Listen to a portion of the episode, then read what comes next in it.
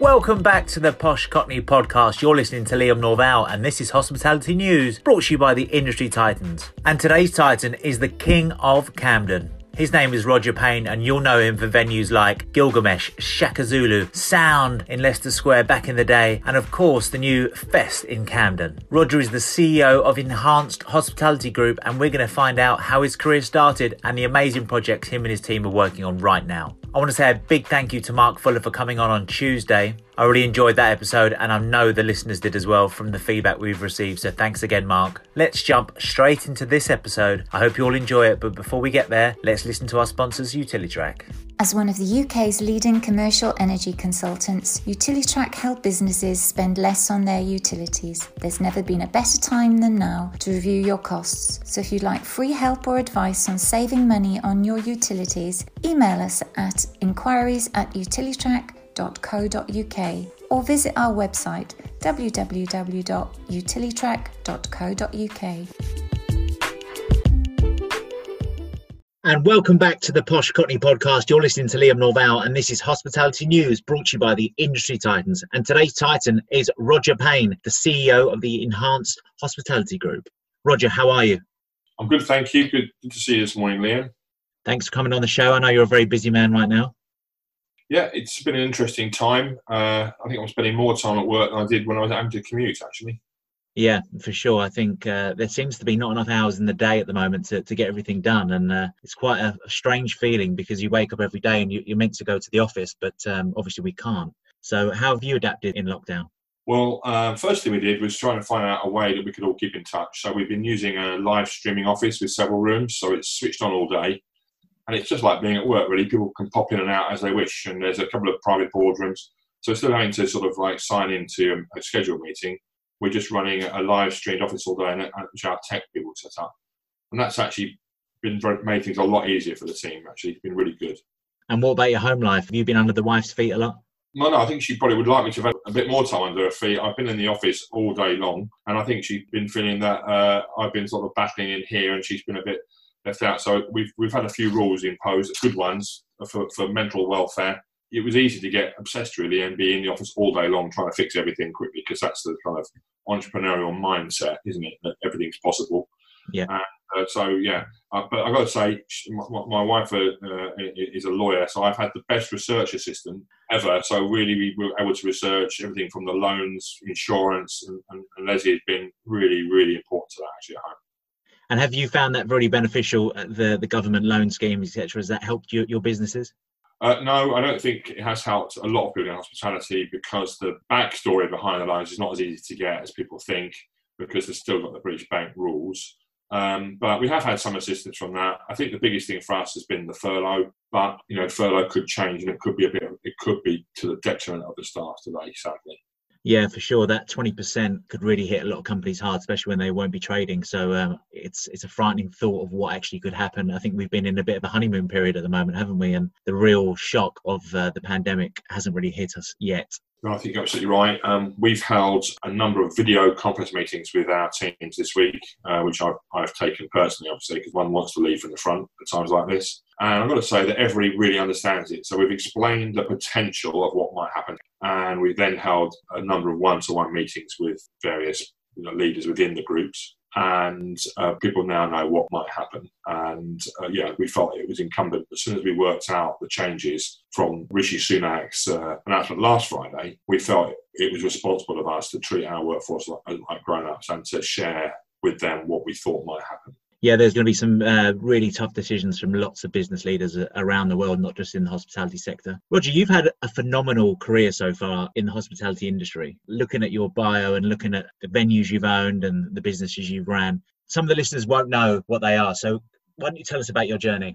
I wanted to be a teacher. My dad, God rest his soul, was a good old policeman in London, and he, he, he thought that perhaps teaching was a bit left wing for his viewpoint. So I didn't go to teaching, but I still felt really people was where I wanted to be. So I went to catering college in Bournemouth, and that led to uh, quite a long period of working in Europe until I was about 24 uh, in Switzerland and Germany doing training, and I felt that was a great grounding. So I, have always been in hospitality and, and, high level catering really, and I uh, I came back and uh, wasn't sure what to do, and I had two choices. I could go into the sort of city, into the catering in amongst the sort of uh, guild halls and things like that, and, and high end, or I was offered a position in uh, in a nightclub business. And I thought, well, as a young man, it'd be much more fun to be in the nightclub business. I'm not sure it's the best decision as a young guy to do, but it was fun. And I ended up really in what we would obviously call nighttime economy, late night, uh, quite early on in the 90s, I well, 80s and 90s, I managed to have a few pubs of my own because there was something called the beer orders that came in in 1989. Yeah. And it meant that breweries had to divest themselves of quite a lot of their tenanted estates. So we ended up, my wife and I, with about 16 pubs in our late 20s, all around South London and Tooley Street, along the South Bank. I got taste for that, but I realised pretty quickly once uh, Tim Martin came along uh, in the early 90s with Wetherspoons that uh, tenancies where you could smell the toilet blocks and the beer was a bit cloudy weren't really in vogue. And I think, despite what anybody thinks of Wetherspoons, they, they had amazing effect on the beer pub trade, but mm-hmm. everybody had to smart up their act at that time so I managed to get a job with a company called Regent Inns in their brand development department because I pretty quickly understood that I didn't really know that stuff. Running 16 tenancies in my 20s wasn't wasn't as the same as understanding brand mm-hmm. and marketing. So I got a job there, and I ended up in brand development uh, with the Jongleurs Comedy Clubs, which some people may have heard of, and some yes. of may not have heard of. But Jongleurs basically was where all the people that we now know of as stand-up comedians, including Graham Norton, Jo Brand, Paul Merton, all of them cut their teeth. Julian Clary, all of them cut their teeth in Jongleurs because that was a brilliant thing for me to do because I learned from some pretty good entrepreneurs how to develop a brand. So that Regent Inns a partnership between Jongleurs and Regent Inns was great. And I was really a link between the two. I was employed by Regent, but I was working on the Jongleurs brand, which was a, of a co co business. So that was fantastic fun. And of course, um, comedy was brilliant to be in because one, it was really good fun to go to work, but what a vibrant you know, thing to do. I realised that the next bit I didn't understand was I didn't really understand enough about accountancy to be a boss because everything had been done on a spreadsheet. In the days before the fantastic computing that everybody has now, I had a printer that was about nine feet wide with great big spindles on it, and my spreadsheets literally were spreadsheets like wallpaper yeah. all over the lounge floor on my Commodore 64 computer. I mean, I'm really showing my age, but this is all the stuff before the fantastic technology we have now. And uh, I realised I didn't know enough, so I got a job with Deloitte in the restructuring department in hospitality in the 1990s recession. I did three years with Deloitte, who were then called Touche Ross. And again, that was phenomenal. So I've now had my brand experience with Jongleurs and everything, and then into this fantastic restructuring business in hospitality, which really taught me everything. And really it was like going back to school, but I was like 30, 31 years old and it was just brilliant. And that's when I made my first big step uh, in 1999. A very well known business had been built by the owners of Planet Hollywood. It was called Sound Republic. And Sound Republic is in Leicester Square, or was in Leicester Square, on the site that is now the M&M's uh, shop and the W Hotel. Right. And uh, Sound Republic had two massive nightclubs in there. It housed a television studio, where we made the Pepsi Chart show for Channel 5. It had three restaurants on the ground floor and it was going for 47 grand. So I bought it. Wow. With 12 million pounds of debt. But I definitely have never let money get in the way of, of development. Off we went, restructuring that. We shaved £40,000 a week off the cost within nine weeks. I brought some of my old friends and colleagues from Jongleurs and other places to help us. And we were there for a very, very happy six years, very successful business of the time, we had some great, great partnerships with people like the Car Wash, which was a very famous brand at the time, and Trevor Nelson, who's on Radio 2 at the moment. He was our club DJ, and at that time, he was the number one Radio 1 DJ. So Trevor would come pitch up on a Friday, and we worked also with Kiss FM and everything like that. So it was a really brilliant time there in Leicester Square. And when that closed for them to develop the hotel, uh, which is there now, the W, uh, we moved next door for a period of time into the old number one Leicester Square site, which is home of a club like Penthouse, you may have heard of in the past. Yeah, yeah. And we put a business there called Sound 2, T O O. We met lifelong uh, promoter friends there, Scintillate, uh, Gary and his brother Glenn, who we've worked with over the years. And of course, having number one promoters like them really helped us with that club. So we did very well there as well. Gary was actually on the podcast last week. Um, I heard his podcast. I thought it was brilliant, actually. Yeah, yeah, he's uh, speaking very highly about you. So then, so Sound Two. So you obviously was a big presence in Leicester Square at the time. Well, we were the small boys. You had the Urbium, then known, later known as Novus, there owning everything all over London. And there was just Roger and his band of merry men with the, the Storm nightclub in the south part of Leicester Square and Sound up in the north part. And I was also uh, the chairman of the Leicester Square Association, which was a pressure group really looking after residents and business people and anybody with uh, uh, an interest in that part of London. And we worked heavily or sort of closely with the council and the police on things like anti-terrorism and all sorts of things like that. I uh, I really enjoyed my time there. But it was when I was at Sound when I realised that there was an unpolished gem in London that no one had really seen, and that was Camden Town. Every new Camden is a market, and apart from really uh, the Camden Palais, really there wasn't a lot going on in Camden. I had known Camden from 1989 when, as part of my work with the uh, with, with Ross at Deloitte, I helped with the restructuring of a business called the World's End. The World's End had been also owned by Tim Martin and his partner Andrew Marler, and they had had a bit of a problem there, overdeveloped the business, or in fact, Tim had left, but um, Andrew was there. And I realised what a fantastically vibrant place it was from my time restructuring the World's End. And we then eventually sold that to Glendola.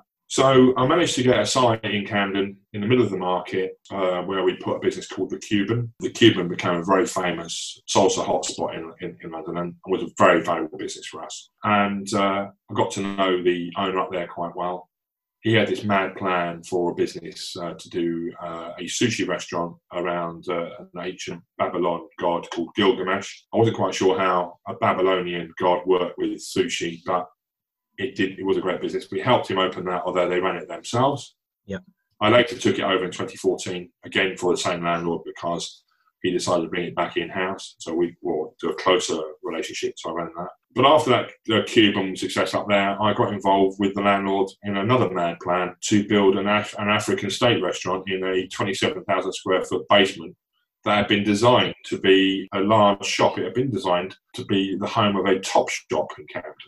Right. So we have this massive space with escalators, all breeze blocks, and a completely insane landlord called Bebo, who I hold close to my heart still, although he's not there anymore. He's sold on. And Bebo wanted me to bring sound from Leicester Square to that space. And I said to him, I didn't really think that a pure nightclub business would work there. So I said, I've got this idea of this um, Zulu idea, depict the life of the Zulu nation in murals and carvings and, and steak. And because he was completely insane like I was, I am, um, we both decided to embark on this project of building a 27,000 foot state restaurant with a one and a half metre doorway and an escalator. Well, since until COVID, we were still doing a thousand covers for dinner on a Saturday. It wasn't such a bad idea after all. I've been to Gilgamesh and uh, Shaka Zulu many times, and they're both fantastic places and great experiences for a customer and, uh, and a guest. So you must be very proud of those businesses. Uh, yeah, very proud. I think all the stuff we've done in Camden, along with our, our sound work with the TV and everything, were really, really brilliant things to do. And what's so important to me is that so many of my original team members who came on that journey in 1990, young people who were starting their careers, who trusted us and they could have gone to big companies. We were, my wife and I, starting on our own. And some of them are still with us. You know, some of our senior directors have been on the journey for 22 years. And uh, some of our senior managers are still with us from that period. So for, for a relatively small company, we've uh, you know, we've got 14 places now, but we haven't always had that. For a relatively smaller company, but privately owned, we're, we're very proud of our team that we've built up and, and those who stay with us for the whole journey. So that's what really is really important. You've created almost a, a family for many years. Well, we say we're like a family restaurant business and, and bar business, uh, sort of uh, like you might find uh, a, a, Greek family or an Italian family. We're a bit like that, but we're a bit disparate. But we're equally passionate and argumentative, and I think that's the uh, basis of a good business. A bit of a blowout and sort it all out in the boardroom is very good for health, blows away the cobwebs, and you certainly know where you stand. And my boys and girls have no hesitation in telling me what they think, which I like and encourage. So tell me about the reconstruction of Camden then. How did Fest come about? Okay, well, the landlord changed in 2014. We got on with them very well from day one. In fact, we still have a very good relationship up there. Uh, we got offered the space, so we uh, opened a cabaret business there uh, with live music and party venue a lovely terrace. We thought we'd call it Fest because it told everybody you, you could get it was, a bit like uh, Ronseal, you know, you know what it says on the tin.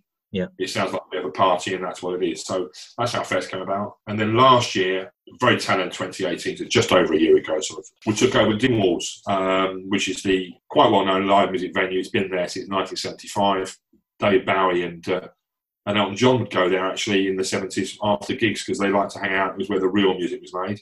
Yeah And the interesting thing about Dingwalls was it was the site of the second Jongleurs, and I'd been the manager there in the 90s. So before I, under my Regent Inns banner, director manager, not development manager of the Jongleurs, had been involved with it. So um, when we first took Dingwalls over, I brought through the old live music people back because it, yeah. it lost its shine, and live music had, had, moved on with people like Live Nation, Kilimanjaro, really controlling it in a good way and developing live music. And Dingwalls had lost its luster a bit, and, and so there was no major bands going there anymore. And over the last 12 months, up until the COVID crisis, we'd really, really built built up a, a fantastic new brand in the old brand, if you see what I mean uh, called This Is Dingwalls, and we were due to have Kaiser Chiefs and the Muse there, although they obviously cancelled because of COVID. So we managed to put Dingwalls right back on the map with our kind of canned and specialist knowledge because Camden is our home. As I said, I've been there since the very late 80s, technically, with the World's End, and uh, I can't, it's my spiritual home. Our head office is in a warehouse there. I don't feel right if I haven't been to Camden, and I'm missing it actually. I've been 10 weeks here, and I, I can't wait to get back, even for a few days a week, because I need the I need that kind of water and that feeling of Camden, that energy. Yeah, and Camden's a, Camden's a very special place, Liam. Actually, lots of places come and go and build up, and there's Dalston and there's Shoreditch, and all these are fantastic places to be, and they have great energy of their own. But Camden seems to me, as the water runs down the canal, it seems to wash itself through and always stay relevant to somebody. And I think it is a spiritual home of music with the uh, Roundhouse and obviously the Amy Winehouse uh, heritage there now. Additionally, so many famous people live near there. You'll see Jonathan Ross walking around. You go around the corner, so you see him walking on, on the path. But it's still a very relevant area, and, I, and that's why I've liked it. And I really have based my career between Leicester Square and Camden. Is there any plans for another site in Camden post COVID nineteen? Well, you know, I would never say never. There's also going to be opportunity from this, and uh, I think I think there will be other things. I think for us as a, as a business, we closed Gilgamesh after 12 years, and it became the Camden House uh, event space, and it's a very beautiful space.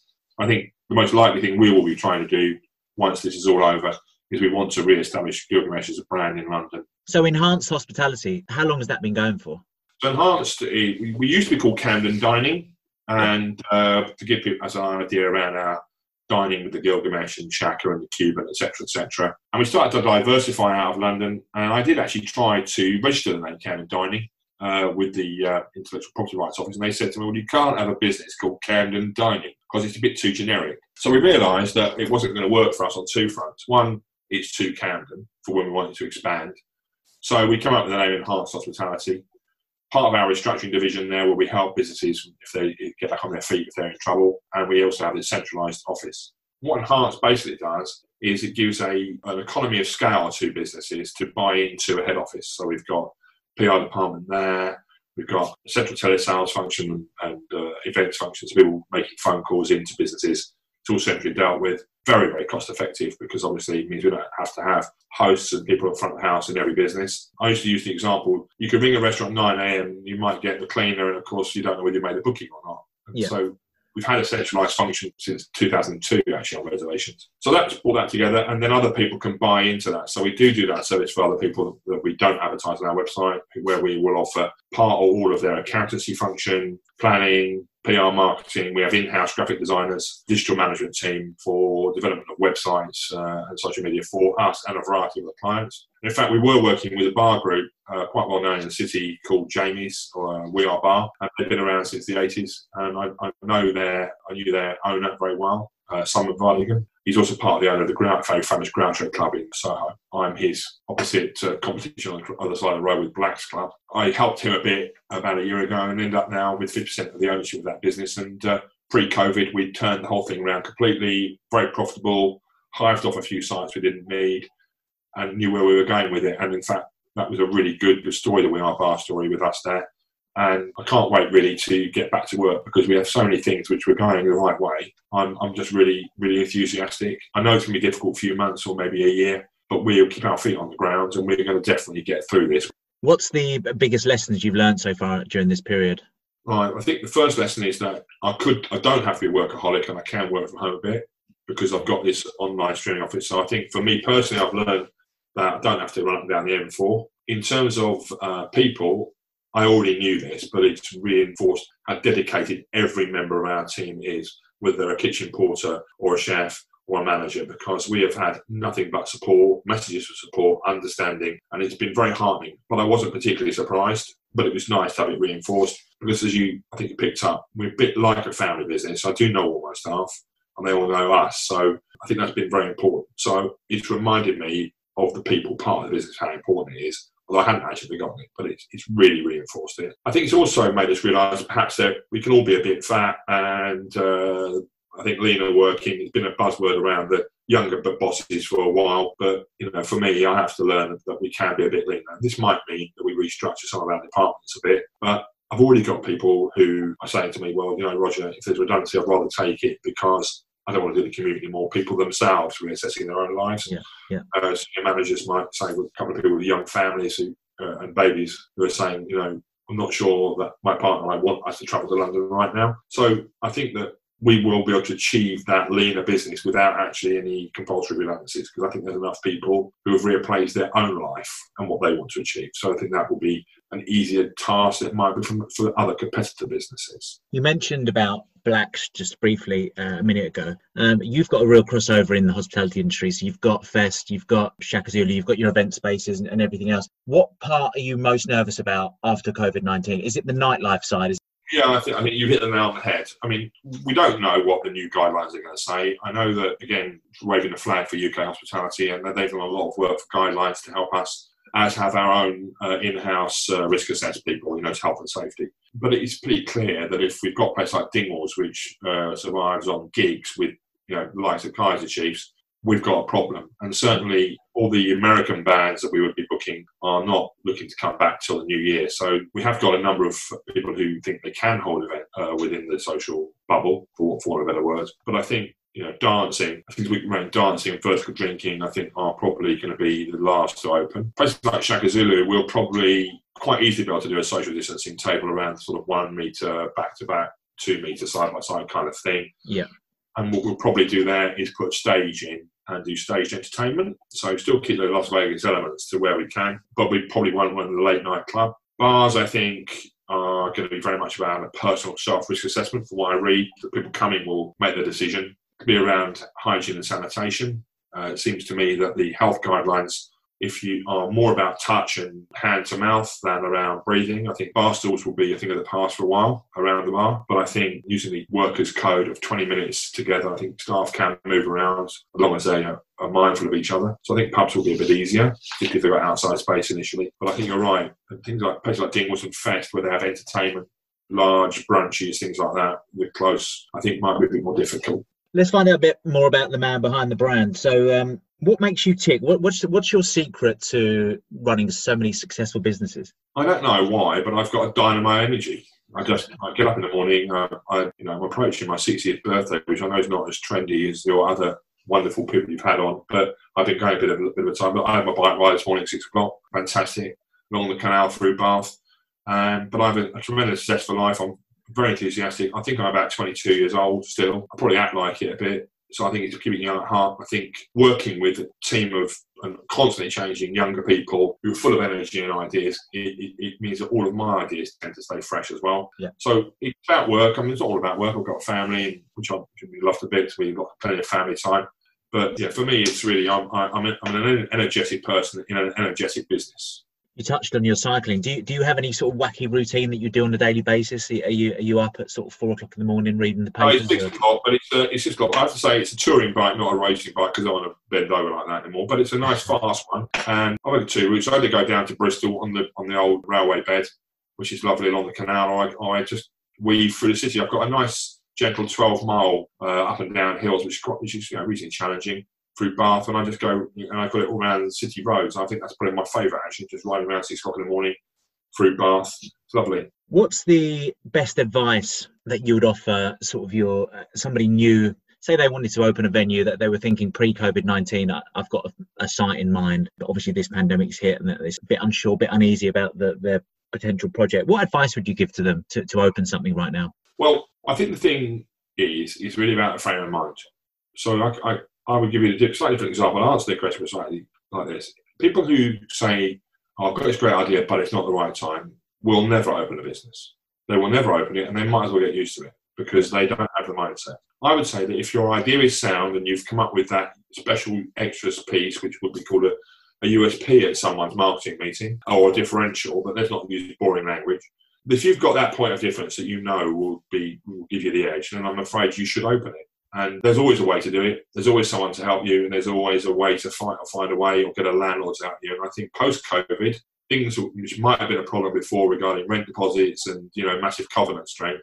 I think if you've got a great idea, you know how to present it. I think you'll find willing, listening landlords to let you have space. So my my only advice is if you if in your heart you know it's right, I bet you it is right.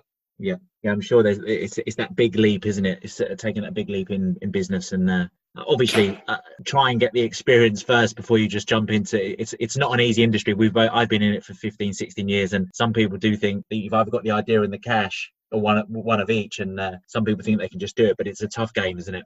Well i'd also say and we do we, we do a lot of this. I'm not it's not a pitch but it's if you're a new starter or, or have less experience of running your own business, but you maybe have the hospitality experience or the nightclub experience or whatever it is you're doing, beverage, whatever it is you're interested in doing, you know, find yourself a mentor. There's lots of people around. I, I do it. I've got Simon Vardigan does it as well for other people. You know, doing business with people who, who've had a bit of experience doesn't hurt, and maybe they're also a way to help you find the funding or, or, or the avenues to go down. So I wouldn't be afraid to share your idea, and that's one of the things we do at Enhance. So we're always working with people. In fact, Blacks is an example of that. We've got the very well-known young chef Luke Thomas, 27 now, but he was the UK's youngest chef at 18 in Soho and you know he, he, he's a collaborative partner of mine at Blacks. He's 27. I love working with him. His energy, his food, his you know decision making, his millennial behaviour. What drives me completely bloody mad. But you know we you know that's just a boardroom thing. But it's also interesting to see a different way of, of, of life, and it's fantastic. So yeah, we work with people like that, and uh, you know he he's a good example of that. Just get on with it and find someone. If you're not sure of something like your financial acumen, then find someone to sit on your board. It, it won't cost you any money most people do it for free if they like you. you funny you mentioned Luke. He's on the show in a couple of weeks as well. So. oh, brilliant! yeah, good. Two questions. What's your biggest success today, and what's your biggest failure? Okay, this is a very easy one. I'll tell the biggest failure. So I'll tell the biggest success first because it's nicer. I think it's difficult between sound with the TV and all the excitement of bright lights and Shaka Zulu.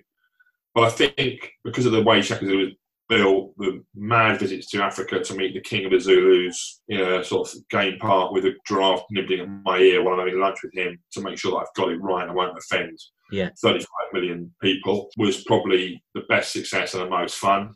And I think the fact that 10 years on, it was still attracting a thousand people for dinner on a Saturday and 200 for lunch, I think is, is testament to its success. Yeah. So I'd have to say Shaka Zulu for the best success and most fun then second sound for its starry lights and TV. And I think the biggest failure was being persuaded to buy a business called the Rib Shack, which was in receivership. I bought it as a pre-pack.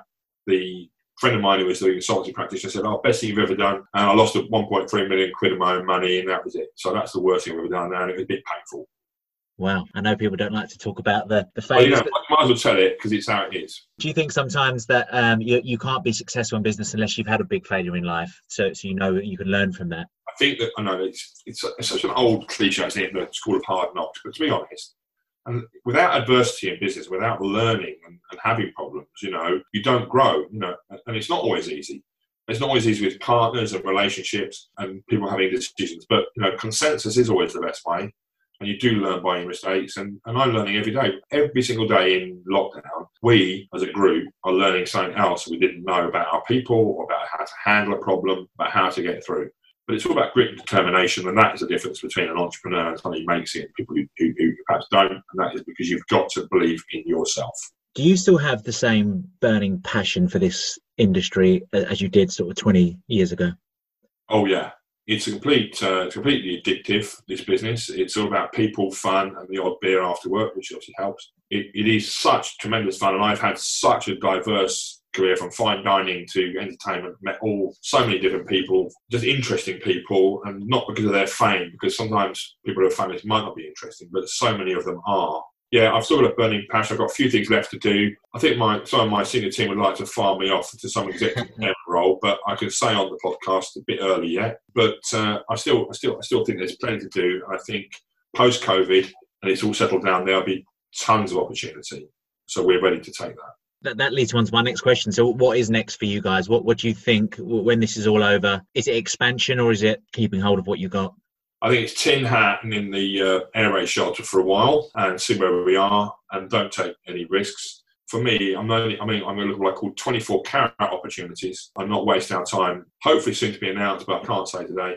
We are working on a massive project with uh, new partners in South London, which would be very, very exciting. So we're still working on a new project, even in COVID, and it will be enormous. Uh, 29,000 square feet, uh, multi-use sign near the South Bank. So I'm hoping that uh, we'll able to announce that. I can't announce it today, but just to give you a taste that we are still working. I've always wondered what the freeman of the City of London actually gets you. Well, I believe I can actually uh, drive some uh, sheep over London Bridge, but it's all built up now. There's not much for them to eat. But it's, it's an interesting thing to have, and uh, I was quite young when I got it. I was in I was in my uh, in my twenties. I was made a friend in the City of London, so it doesn't give you any real benefits, but it gives you a few interesting people to talk to, and uh, as I've said to you, I think sometimes I've enjoyed learning from mentors in my life, and I've taken a lot from people who've had a bit more experience than me, whatever the level I'm at.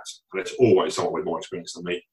Even where I am now, I've been in uh, hospitality since uh, 1979. I hate to tell you, but actually 75 if you count the uh, cleaning up event at the age of 15. So I've been in catering for an awful long time but I still learn every day. If I meet new people who I find interesting, regardless of how old they are, it's irrelevant to me. If they've got something interesting or an interesting experience or they've done something, I always want to hear how they've done it and see if there's anything I can learn from that.